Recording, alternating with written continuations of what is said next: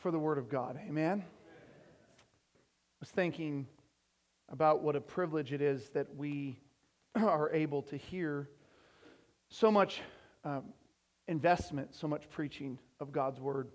And I think we often take it for granted because we have such a free uh, expression of, of that in this country.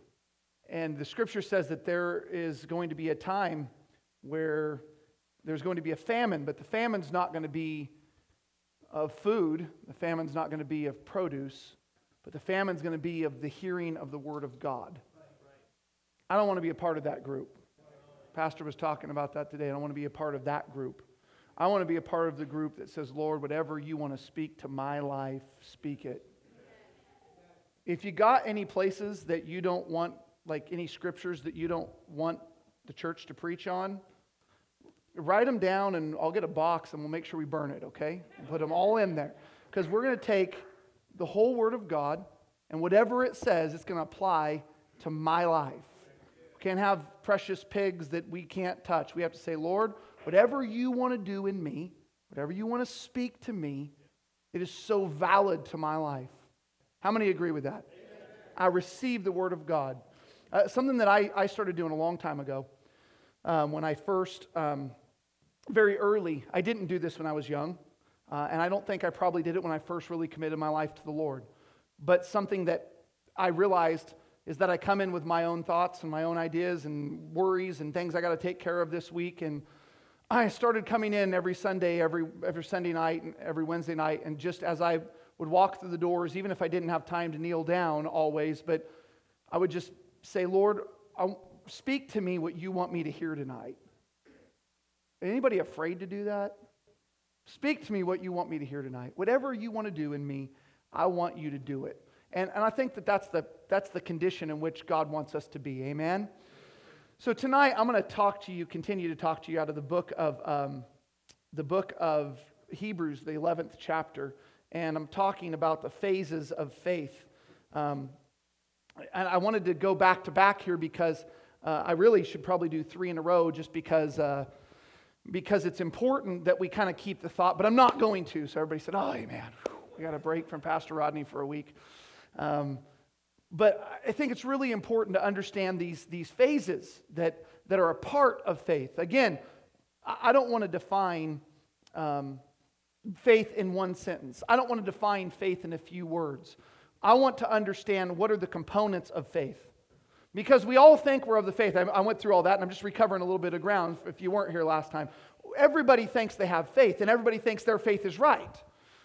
Um, but there's phases that help us to understand that our faith is correct and that it's in the right thing. And if those phases are not present in our life, then we probably are not walking in faith. I think it's pretty clear. And we, we could really detail these, but I'm really just focusing on this book of Hebrews the 11th chapter. I'm not going to all the other areas that talk about faith as much. I just want to see some examples of what faith looks like in some different people. I believe that's what Hebrews 11 is about.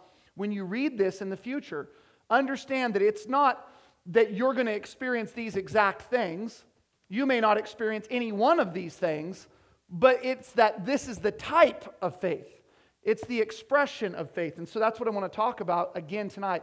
Last week I talked about the blindness of faith, and tonight I want to talk about the sacrifice of faith. I just want to read Hebrews 11:1 1 to give us that, that scripture that's so common when we hear about faith and just give us that, that uh, textual foothold to start from. It says, Now faith is the substance of things hoped for and the evidence of things not seen. Lord, we ask you we reverence your word. God, we need your word. We want to hear from you tonight, and we want to receive from you, Jesus. We don't want to, to do this on our own. We're not here to do our own thing. We're not here to, to think our own thoughts. Lord, we're ready to receive. That's why we're here. And so we pray that you would speak to us. God, we want you to speak to us.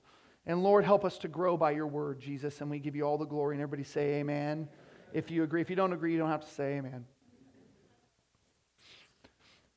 So we read down to the 16th verse last time that I spoke, um, talking about uh, the blindness of faith. And I, I want to be clear about something. Trying to break this up, like I said, it'd be sure, sure be better, or easier if it was in some kind of a book that I was writing and you could just continue to read. But I, want I wanted to bring this out, touching blindness in faith for a moment again. Because blindness of faith is not making up your mind that you're going to do something and then expecting God to make it work out.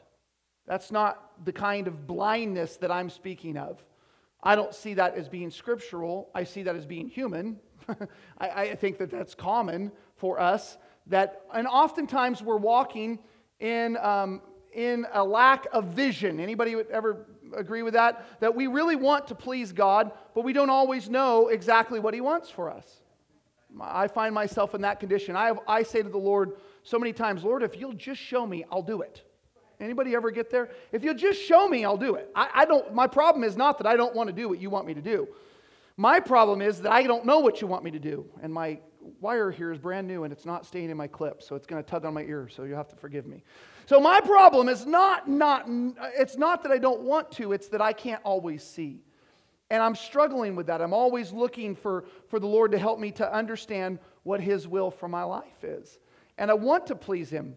But I want to be clear that, that uh, you know, oftentimes we can, we can fleece God. And we see this example with Gideon. And, and I, I think that there are times where that is appropriate. I think that there are times where, where we, can, you know, we can say, Lord, I, I'm not clear about how you want to do this in my life, but I, I need some direction. And sometimes the Lord gives us a pretty clear answer. And then I think there's other times where we can make declarations like, Lord, um, I want to be in faith, and so if the sun comes up tomorrow, I'll know that's what you want me to do. I think that's pretty common for us to kind of walk in that kind of faith. And I don't think that's a lot of faith. But that's kind of where we can end up. So we can end up in both of those situations. And I, and I want to be clear because Uh, Dad said it this morning. I had no clue what he was going to preach, and I had it written down in my notes the exact words the Abrahamic covenant. We do not live in the Abrahamic covenant. Anybody know what that means? That's a big word, you kids. It means that we don't walk with God like Abraham walked with God. Why? Say, Pastor Rodney, what are you talking about? I think that we should walk with God in that way, but we don't walk with God in that way. What was the situation with Abraham. What, what God was doing with Abraham was an independent relationship because God calls Abraham literally out of making idols. Anybody ever thought about how weird that is? So we think that God speaks to us when everything's perfect in our life and when everything's going the right direction. And God speaks to Abraham when he's literally building idols. I think God's word to us is often a challenge for change. It's not generally a you're perfect where you're at. Everybody say amen who's not perfect where you're at. So it's interesting to me that God speaks to Abraham. He calls him in the middle of idolatry and he calls him out to go out of that mess. And I could go into all the details maybe of why God may have spoke to Abraham in that way, but I don't know all of the reasoning. But that was an independent relationship because there was literally nobody else that God was speaking to at that time. He's calling Abraham because he's going to be the father of the faithful, and there aren't any faithful. Everybody following me? So Abraham did have an independent type of relationship with God. But we will see even again tonight as we look at Abraham, that's why I'm starting there. As we look at Abraham, we will see again that Abraham did not have, um, did not receive the promise, the scripture says. In fact, at the very last cha- uh, verse of this chapter, it speaks of, and I don't want to get ahead because I got to get there next time. But I want to make mention that it speaks that all of these people did this in the faith. They died in the faith. They worked in the faith. They sacrificed in the faith. And yet they did not receive the promise. Because it wasn't about that, it was about this. Do you understand? The scripture again says that the angels look into our day, desiring, the prophets looked forward, desiring to be in our day. Why? Because God's plan all along was the church. That's where the church should say amen. God's plan all along. God's plan all along was not independent, like I said last week, lone wolf relationship. God's plan all along was that we would become his church. The scripture says he's returning for his church, a glorious church. It's a church without spot and without wrinkle. That's, that's what he planned. So God uses Abraham to start what is going to happen in us. Our job is not to go backward. Our job is not to try to find that. I, I remember, I, have heard so many different times about people saying that, that they're preparing, and dad's talked about this at times, that in Israel right now, they're preparing the perfect red heifer so that that ultimate perfect sacrifice could be made before the Lord. That ultimate sacrifice. God's not going back to temple worship. God's not rebuilding the temple. He's not reestablishing the sacrifices. That's not what God's doing. God did all of that to bring us to right here. God did all of that to establish His church. So if we don't believe in the church, we're really believing something wrong about God. And so I, I want to be clear that Abraham's faith is not the example of independent relationship. That's not what I want to see. Like I said, I don't want to look at, at and say, well, this is how Abraham did it, so this is how I'm going to do it. So I'm going to go out and I'm going to start making idols so God can talk to me. That make any sense? No, that's, that's not it. Well, I'm going to be Samson. He's mentioned in the chapter. I'm going to go out and I'm going to lay my head down in the lap of strange women. No, that's not it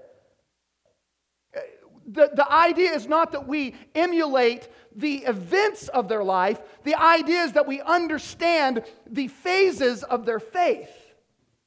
Understand what it meant.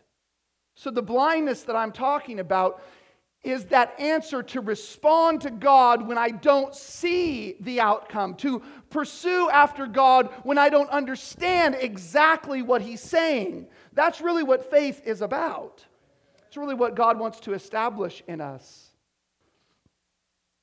So, their faith, all of these people that are talked about in, in, in this Hebrews 11 and all throughout the Old Testament, their faith is there, and it is there to establish the lives of their families in what would be the body of Christ. They, they're there to build the foundation of what we are going to stand on. Everybody understand what I'm saying? But somebody has to be the first stone. And it's obviously Jesus is the cornerstone, but the one laid on him is Abraham because he's called the father of the faithful. Somebody's got to be the first stone. But as that foundation is built, we don't then separate ourselves out and say, well, now I'm no longer. We know some people who years and years ago used to be involved with uh, the church that my grandpa pastored years and years ago, and they moved uh, away, and, and they have this very independent and isolated relationship in which they don't believe in church. In fact, I know this several different ways. I know several different people who have, who have done this exact thing. They don't, they don't believe in church anymore. They, the church, they find faults everywhere they go. And so they've stopped attending church altogether because, uh, you know, somebody's a hypocrite or I don't like what they're preaching. Doctrinally, that doesn't line up with me. And pretty soon they find themselves not attending church anywhere. Well, that's not ever what God wants. If you ever find yourself in a place where, uh, where you got the perfect church, you're probably wrong. And certainly, we're not the perfect church. But you also, if you ever find yourself in a situation where you know, you're not able to attend this church, which I'm thankful for this body, but you're not going to find perfect. It's important, though, that you attach. It's important that you understand that the church is the work of God. And, and Jesus even said, I will build my church, and the gates of hell will not prevail. But th- what that tells me is they're trying. There's always an attack to try to get us isolated and separated. And I've watched as people have separated themselves from fellowship. And where you end up with that is you end up with the Mormon church. You end up with the Jehovah's Witnesses. You end up with the Scientology groups. All these groups have, have took the word of God, isolated over, and said, you know what, we're, we're going to kind of do our own thing. That's where it started from. So it's really, really vital for our lives that we understand that God is building his church. I hate people fidgeting with stuff, but this thing is getting tugged off my ear. So we can't claim the faith of the Old Testament men and women that we see in Hebrews 11 and bypass the design of the New Testament faith that God established in the book of Acts. And that God reveals all throughout his, his scripture. We don't have that opportunity. If we do that, then we miss it. And this is what the Lord put in my heart that the blindness of their faith was to walk into a relationship of faith in God where others had never walked before. Everybody agree with that statement?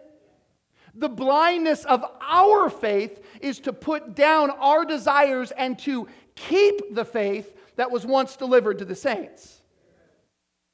See the difference? The one, they're walking where nobody has ever trod. And you know what our job as the church is to do today? 2,000 years after the early church and 4,000 years after Abraham was walking around, our job is to try to rewalk on the same ground they walked on, to try to keep the faith that was established in the book of Acts. That's our job because it's really hard, because the gates of hell are trying to prevail against the church. Satan is not happy when the church is strong. And what we've seen is an all out attack in the last year on the, the, the church in America. As we have seen, strip clubs remain open and casinos remain open, but we've watched now as churches have been closed everywhere. And what, what's happened with people, and you hear this all across the, the country, we haven't seen it too bad in this place, but a little bit. But we've seen that all these people who started laying out of church because they couldn't go are not returning now. Brother Nathan was just sharing with me, he has a friend who um, is a, is a part of a large church, a large movement, a, a big, big uh, assembly. And um, when the first thing started with COVID, they went, you know, all online, which we don't do very well because we're not very techy around here. They went all online and, and they said, hey, this is working great. We absolutely love what's happening. He called Nathan or talked to Nathan and said, we're not changing this. We're going to keep doing this. This is working awesome. They opened up the churches again a few months ago and he called Nathan and he said, I repent. I'm sorry. The uh, church attendance is down 80%. Because what we did was we told people you don't need church. You don't need that. You can have this independent sort of relationship in which you don't, you don't really need that. You can just kind of sit at home in your PJs, drink your coffee, and, uh, you know, do God on your own. So detrimental to our spirit. Who's going to speak into your life if that's the case? Who's going to, who's going to minister to you if that's the case?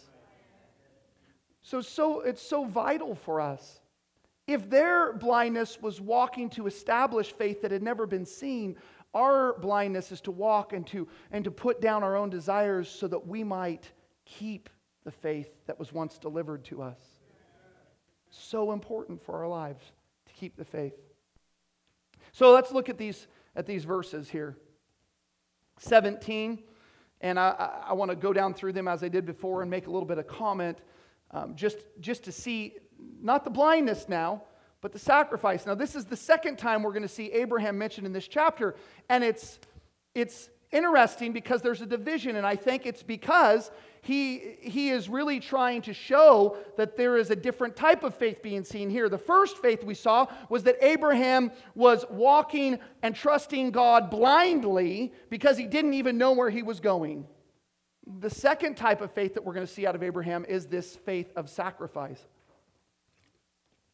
Verse 17 By faith, Abraham, when he was tested, offered up Isaac, and he who had received the promises offered up his only begotten son, of whom it was said, In Isaac your seed shall be called. Concluding that God was able to raise him up even from the dead, from which he also received him in a figurative sense or in type. we saw the blindness of Abraham, but now we turn to see this sacrifice. He gave up what was most precious to him. In fact, this was what he believed to be the promise. Everybody understand? This is what God had promised him. But we know that really what God said, and we see this in, in the Pauline epistles, he said it really wasn't about the seeds, it was about the seed, and that seed was Christ. What Abraham sees is Isaac is his seed. Isaac is his promise. And I love this song, and Dad, Dad had me listen to it a long time, a few months ago. C.T. Townsend does. Uh, when I lay my Isaac down. Anybody ever heard that one? You need to go home and listen to. It. That's good. When I lay my Isaac down, because God's test of Abraham was, are you willing to sacrifice for me what you believe that I have given you? That's what he's asking him, right? I've given you this. Now I want you to come lay it down. And what Abraham did is mind boggling. He said, Listen, I'm going to follow God in this way because I know that even if he dies, God can raise him up from the dead. Why would Abraham even believe that? That hasn't happened. That's not something to believe. He doesn't have type to walk in. He doesn't have Lazarus to say, hey, Lazarus raised from the dead and Jesus raised from the dead, so God can certainly raise Isaac from the dead. No, he doesn't have that. But his faith is such that he says, listen, God gave me this anyway. I had, I, there was no way I could make this happen. And so when I lay it down, certainly if I give it back to God, God's able to give it back to me if I need it again. This is the kind of sacrifice that you must have in order to walk in faith. God's going to challenge us. God's going to call us. He's going to speak to us about things in our life. I have been so blessed over this first month of this year. We're just at the very end of January, and I have been so blessed in my life as I have been examining and trying to lose some things because I understand that I want to gain some things in the Lord. I want to grow in Christ. Next year, I don't want to be in the exact same spot I am. I'm thankful for where I'm at, but I don't want to be in the exact same spot one year from now. I want to have gained something in my faith. I want to have grown in Christ somehow. So I'm examining and I'm saying, Lord, I, I, I want to lose where you want me to lose. I'm willing to give up where you want me to give up? It doesn't matter if I have a right to it. It doesn't matter. I said this last week about the whole gun thing. It's my right, it's my Second Amendment right. Well, my kingdom rights are way above my Second Amendment rights. My kingdom rights are way above my right to freedom of speech. The church preached the gospel when there was no freedom of speech. The church preached the gospel when they were taking them out for preaching the gospel and putting them in coliseums to be shredded by lions. The church preached the gospel in the Inquisition when they were sawing them asunder and stretching them until they burst. My kingdom uh, uh, obligations supersede my American rights. And I need to be in a position where I am ready to receive what God wants to place in my life. I'm not worried about earthly gain. I'm not worried about that right now. I mean, yeah, we gotta, we gotta eat. Yes, I, I have to have somewhere to stay, I hope, but really I don't have to have somewhere to stay. My number one obligation is to know that I am pursuing the Lord with my heart.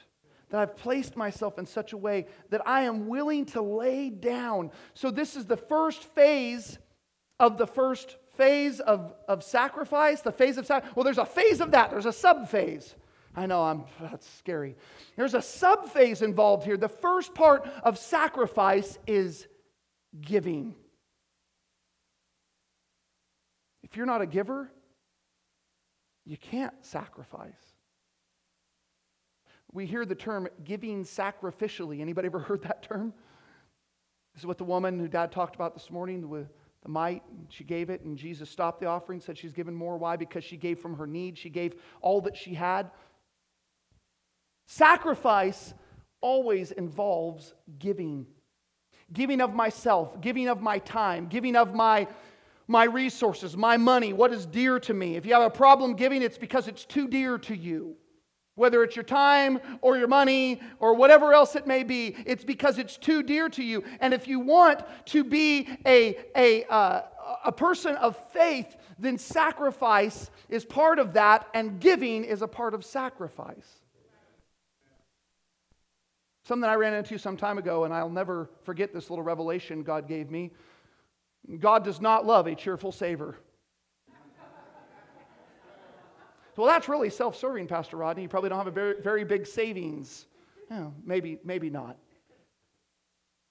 But I don't believe you can save your way into the blessing of God. But I do believe you can give your way into God's favor.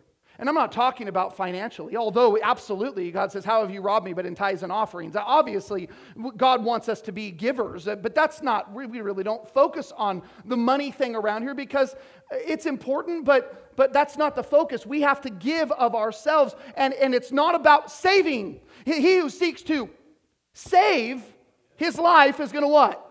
Lose it. But he who loses or gives his life for my sake shall find it.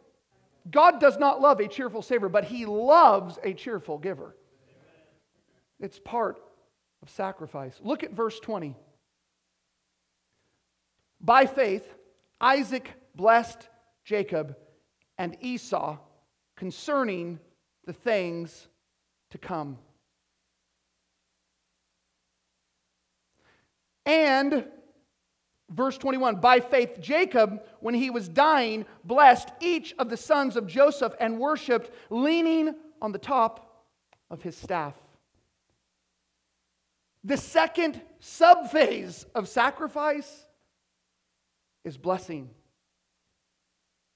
If you want to be a person of faith, you've got to be a person of sacrifice. And if you want to be a person of sacrifice, you've got to be a person of blessing. What is the blessing that's being spoken of here? It's inheritance. The blessing is that it, involves or it entails the assigning of an inheritance. It signifies that I am pouring out my portion and leaving it to the next generation. That's what blessing's about. It's not, oh, bless you, my son, go in peace. It is, this is my inheritance towards you. I am giving it to you, something that dad has said before and he hates it. I haven't seen it lately, but those big giant motorhomes drive down the road with a bumper sticker on the back. I'm spending my children's inheritance. Anybody ever see one of those? And dad always says, I hope they put you in a rest home and never visit you. Because blessing is about saving my inheritance to distribute into my children. It's about pouring out and, and maybe holding back on some things that I would prefer or want in order to pour out for my children, in order to, to give to them. We do this on a, on a natural level, but understand this it is a spiritual thing that you need to make some, some uh, separation in your life in order to reserve some things that you have to deliver to your children. There's some conduct they need to see. If you want them to have a godly inheritance, they need to see it from your life. I'm not going to go into all of it.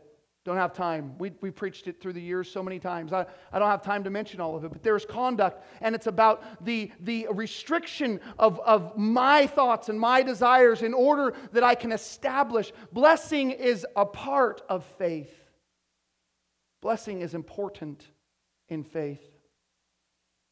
Verse 22 By faith, Joseph, when he was dying, made mention of the departure of the children of Israel and gave instructions concerning his bones. By faith, Joseph did this. All of Joseph's brothers died in Egypt.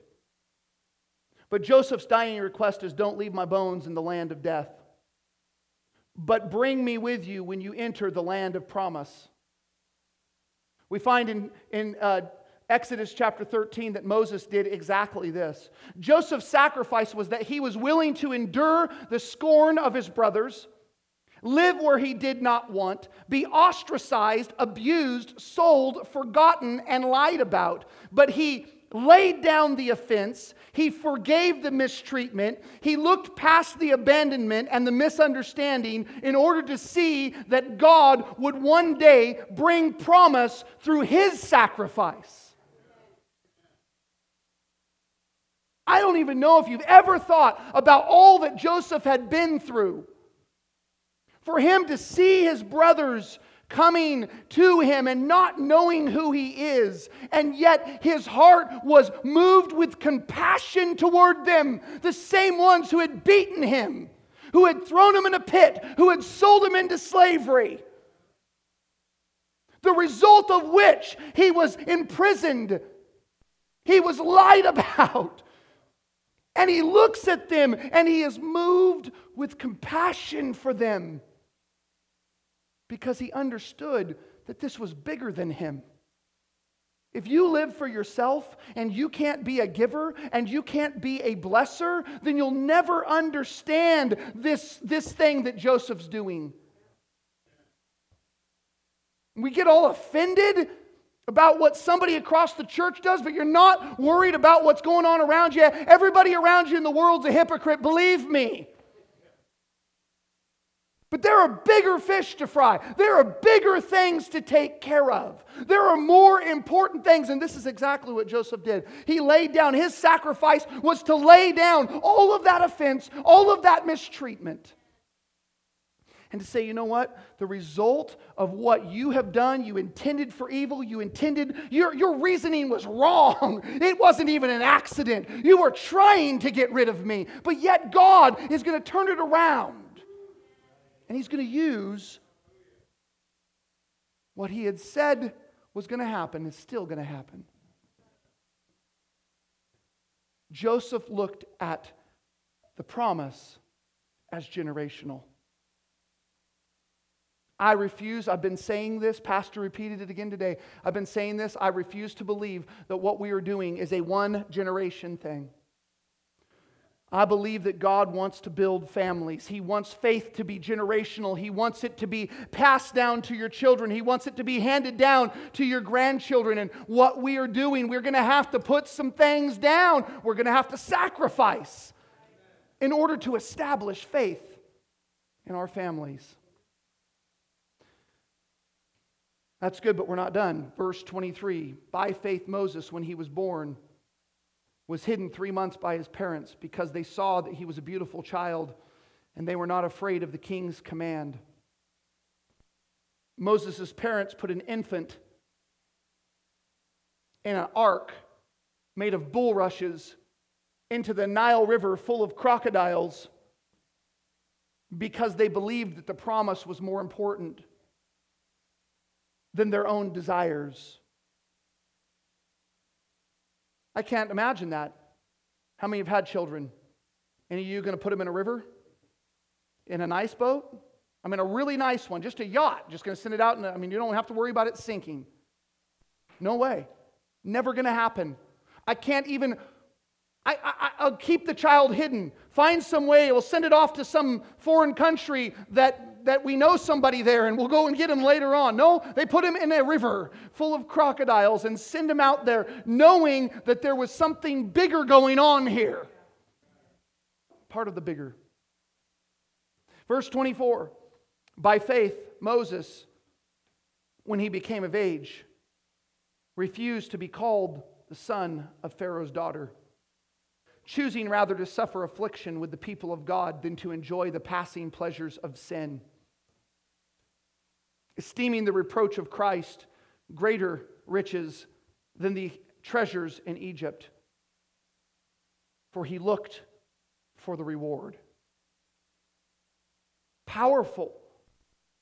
Moses sacrificed his place of prominence because he esteemed the reproach of Christ greater than the palace, greater than all that he had. We know that he was, he was second in command. He was right there just, just waiting to take over. Even though he was not a, an Egyptian by birth, yet, yet Pharaoh had taken him in to be one of his own. But Moses looked around and he said, My brothers are more important to me than my pleasures. That's what it says. Verse 27 By faith he forsook Egypt, not fearing the wrath of the king, for he endured as seeing him who was invisible. By faith he kept the Passover and the sprinkling of blood, lest he who destroyed the firstborn should touch them. By faith they passed through the Red Sea as by dry land, whereas the Egyptians attempted to do so and were drowned. Moses used his leadership skills.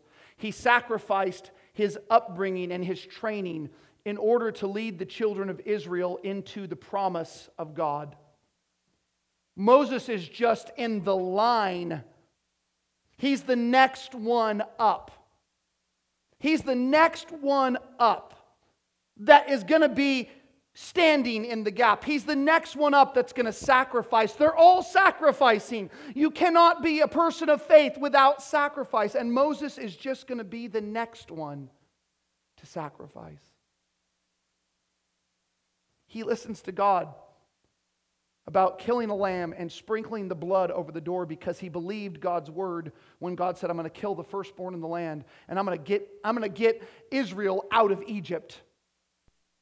I'm going to make it happen, and I need you to trust me in this, Moses. I need you to sacrifice something here in order for this to work. This isn't going to work without blood, it's not going to work without sacrifice.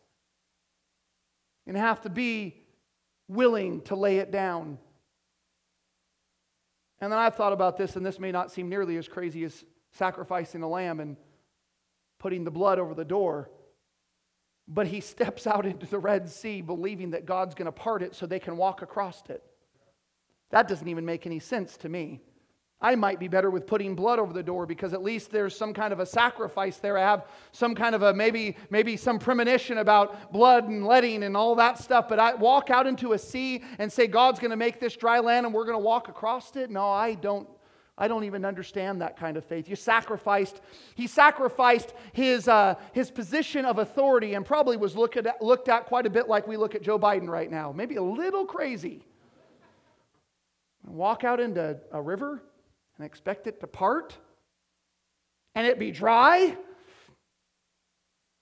All of this, and I am closing, came at a great cost. And still, all of this sacrifice they still did not receive the promise. This book of Hebrews makes it clear in multiple places in this 11th chapter. It reiterates the point that they did not receive the promise.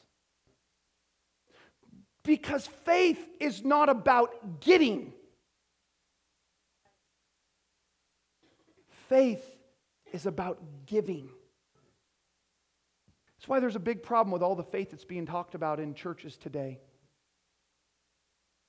Everybody's talking about faith that gets you something, faith that makes your life a little bit better, faith that if I give $10, that God's going to give me $100. I've said this so many times. That's a Ponzi scheme. That's not faith. It doesn't require faith to give something believing you're going to get something back. Hey, look at this week with all the day traders. How are they going with Robinhood? That worked out pretty good for everybody. We don't play the stock market with God. We don't give portions of ourself in order that we can get bigger portions back. We don't give portions of our time that really aren't that valuable, that we got some excess money and we kind of invest it here and there and believe that somehow I'm going to get a great return. It's a full investment. And faith is not about what I'm getting, faith is about what I am giving. What am I willing to sacrifice? What am I willing to lay down? That's what faith is about. Can we believe enough to sacrifice now to see our children and their children, should the Lord tarry, receive some promises that maybe we don't receive?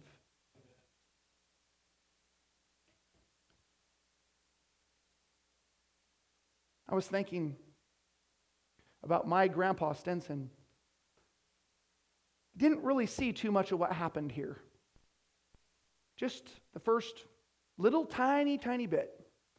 When dad started the church in the house, and it was just us seven our family, Grandma and Grandpa Stinson. And Grandpa made some investment into what was going on because he believed in something that was bigger.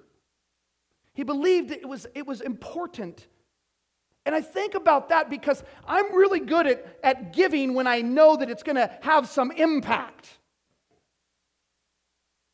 But can I give when I will never receive the promise myself? Do I have the foresight and the wisdom to understand that some of the things that I'm walking in right now, thank God for the leadership that has happened for 25 years in this place, that has laid some framework for me to walk on. Do I have the faith to do the same thing? Do I have the faith to believe for things that I myself may never see, but will uphold and establish the future, should the Lord tarry, of my children's faith and my grandchildren's faith?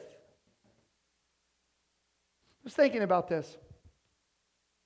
I'm buying guns whenever I can afford them, for whatever that is. And the reason why is because I'm thinking there may be a time where guns are hard to purchase. I don't think we have to imagine too hard for that to happen, like right now. but I'm hoping that what I'm buying right now, I kind of don't think this is a totally fleshly thing right here for a minute, but I don't think they're probably going to come in and confiscate weapons. That's going to be a tough one. There's like 300 million guns in America. I, it's going to be hard to say turn them in. I don't think people are really going to do that. I don't think they're probably going to confiscate them, but I think there may come a time where you can't buy a new one. And so I'm thinking right now that what I'm, what I'm purchasing there may be something that my grandchildren might be able to have. And I'm so willing to do that in the flesh. Right? So willing to do that in the flesh. Glad to do it. But am I willing to do that in the spirit? Am I willing to make stands and sacrifices for things that will establish that I'm going to hand down? That maybe I don't see, but are so vital to the faith. I was thinking about how important faith, the sacrifices of faith, how vital a portion of our life it is. It's the portion that we hold the most dear. It is the most difficult for us. To give up anything is hard. How many enjoy fasting? All the wrestlers can say no we don't enjoy fasting. All the people who've been fasting on the counter, we don't enjoy sacrifice. We don't enjoy giving it up. And it's something that we just make up our mind, you know what, we're going to do it. I'm doing it, but I don't like it. Because sacrifice is never something we want to do. We always want more, we always want better. I want to eat more cake and not gain any weight. I want to do that. If part of sacrifice is eating cake, I'll do it, but I don't think it is. We don't love sacrifice. Sacrifice means something dear. We can't give something that doesn't cost us something. Remember, I, uh, several months ago, I preached about David, and he said I, uh, when, he, when he was going to go to the threshing floor and make sacrifice to bring the Ark of the Covenant back into Israel, and, and Araunah said, No, no, no, you can have the floor. And David says to him, Listen, I will not give to God something that doesn't cost me. If it doesn't cost me, it's worthless to me. It's the pennies that now people drop on the ground and nobody's going to pick them up because who knows what they're covered in. And they're not worth it. We don't give to God pennies. We give to God something of, of substance in our lives. And I, I, was thinking about how very difficult it is for us because it's so hard to separate in our, in our lives from spiritual and fleshly. The, the, the Hebrews, the fourth chapter, in the 12th verse, makes mention of this. It says that the word of God is quick and powerful, sharper than any two edged sword, able to divide asunder soul and spirit. Because we have such a hard time differentiating between what I want to do and what God wants me to do. So difficult.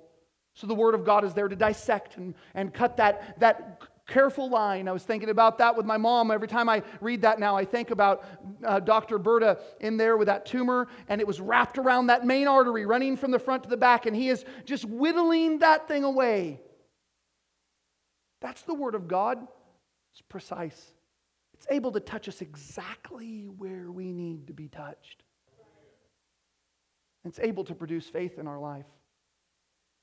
It gives us sacrifice. So many pastors today are encouraging people that they don't need to sacrifice. So much salvation is offered today without any sacrifice. It is so detrimental to think that we can follow Jesus without laying anything down. It's empty and it's void. And the people who buy into that know it. They know it. So, these last two thoughts really spoke to me. A religion that does not require the sacrifice of all things never has the power sufficient to produce the faith necessary unto life and salvation. We know you can fool me, you can fool your, your spouse, you can fool your children, or you could fool your mom and dad if you're a child. You could fool everybody around you, but we know in our heart if we are surrendered completely to God. And so, a faith that requires no sacrifice is void and empty and never produces the power sufficient for salvation because we know in our heart that we're not committed. Don't buy into a faith that doesn't require something. It's an empty and vain and void faith. The more that we are willing to sacrifice, the more that we are coming to the Lord and saying, God, here I am. I lay myself down before you. Lord, here I am. Do with me what you want. Whatever your will for my life. The more that we do that, the more we can trust in that. The more we know that God is pleased with us. Do you want to please God? I got one more thought. The confidence and the comfort of the Christian life is found only when we know. let me tell you this, because you might not believe this from me. You might, uh, Pastor Rodney, that doesn't mean anything. I found this, but I don't even know where it was. I wrote it down a long time ago. So somebody really important said this. Okay, so you can take it. What I just, these last two things. I know because I don't mean anything. So when somebody really important said this. The confidence and comfort of the Christian life is found only when we know that we have sacrificed everything to do His will. When we withhold the sacrifices of faith, we strip away our own confidence in God's promises. Isn't that it? If Abraham does not take Isaac to the altar, then Abraham's faith will be in Isaac. But because Abraham is willing to take Isaac and to lay him on the altar, Abraham's faith is in God. If we don't sacrifice, we strip from ourselves the belief in the promise of God. Lord, we want to receive from you tonight. thankful for the word that was spoken today. I've heard so many people come up to me today and say, Man, that really touched me. God really spoke to me. Lord, I'm thankful for that. I'm thankful for that in my life. I want to receive your word every time I come into your house, Lord. I want to receive from you. God, and help me to understand your sacrifice more. Help me to grow. Help me to become the man you want me to be and help me to walk in the faith that you want me to have. And Jesus, we're just here to give you all the glory and all the honor. It's due unto you. In your mighty name, and everybody say amen.